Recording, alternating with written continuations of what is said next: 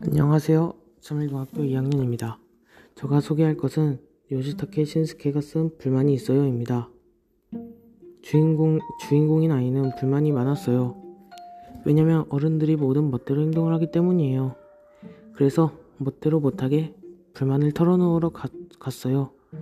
어른들은 너무 야갔어요. 왜 어른들이 밤, 밤늦게도록 잠을 안 자면서 아이들한테만 일찍 자라 하죠? 왜 목욕 시간을 어른들 맘대로 정해버리죠? 등 많은 불만을 내뱉었어요. 아빠는 그 말을 듣고 산타, 산타 조사원이 오기 때문이야. 수상한 생물이 나타나 따뜻한 물을 바닥내기 때문이란다. 등의 말을 하고 아이한테 말했어요. 아이들도 멋대로, 멋대로 굴 때가 있잖아.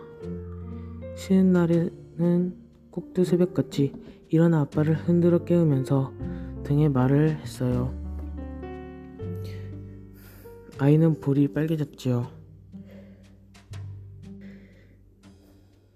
이번 방학 잘 보내시고 방학 내내 게임만 하지 말고 책 한번 읽어보는 건 어떨까요?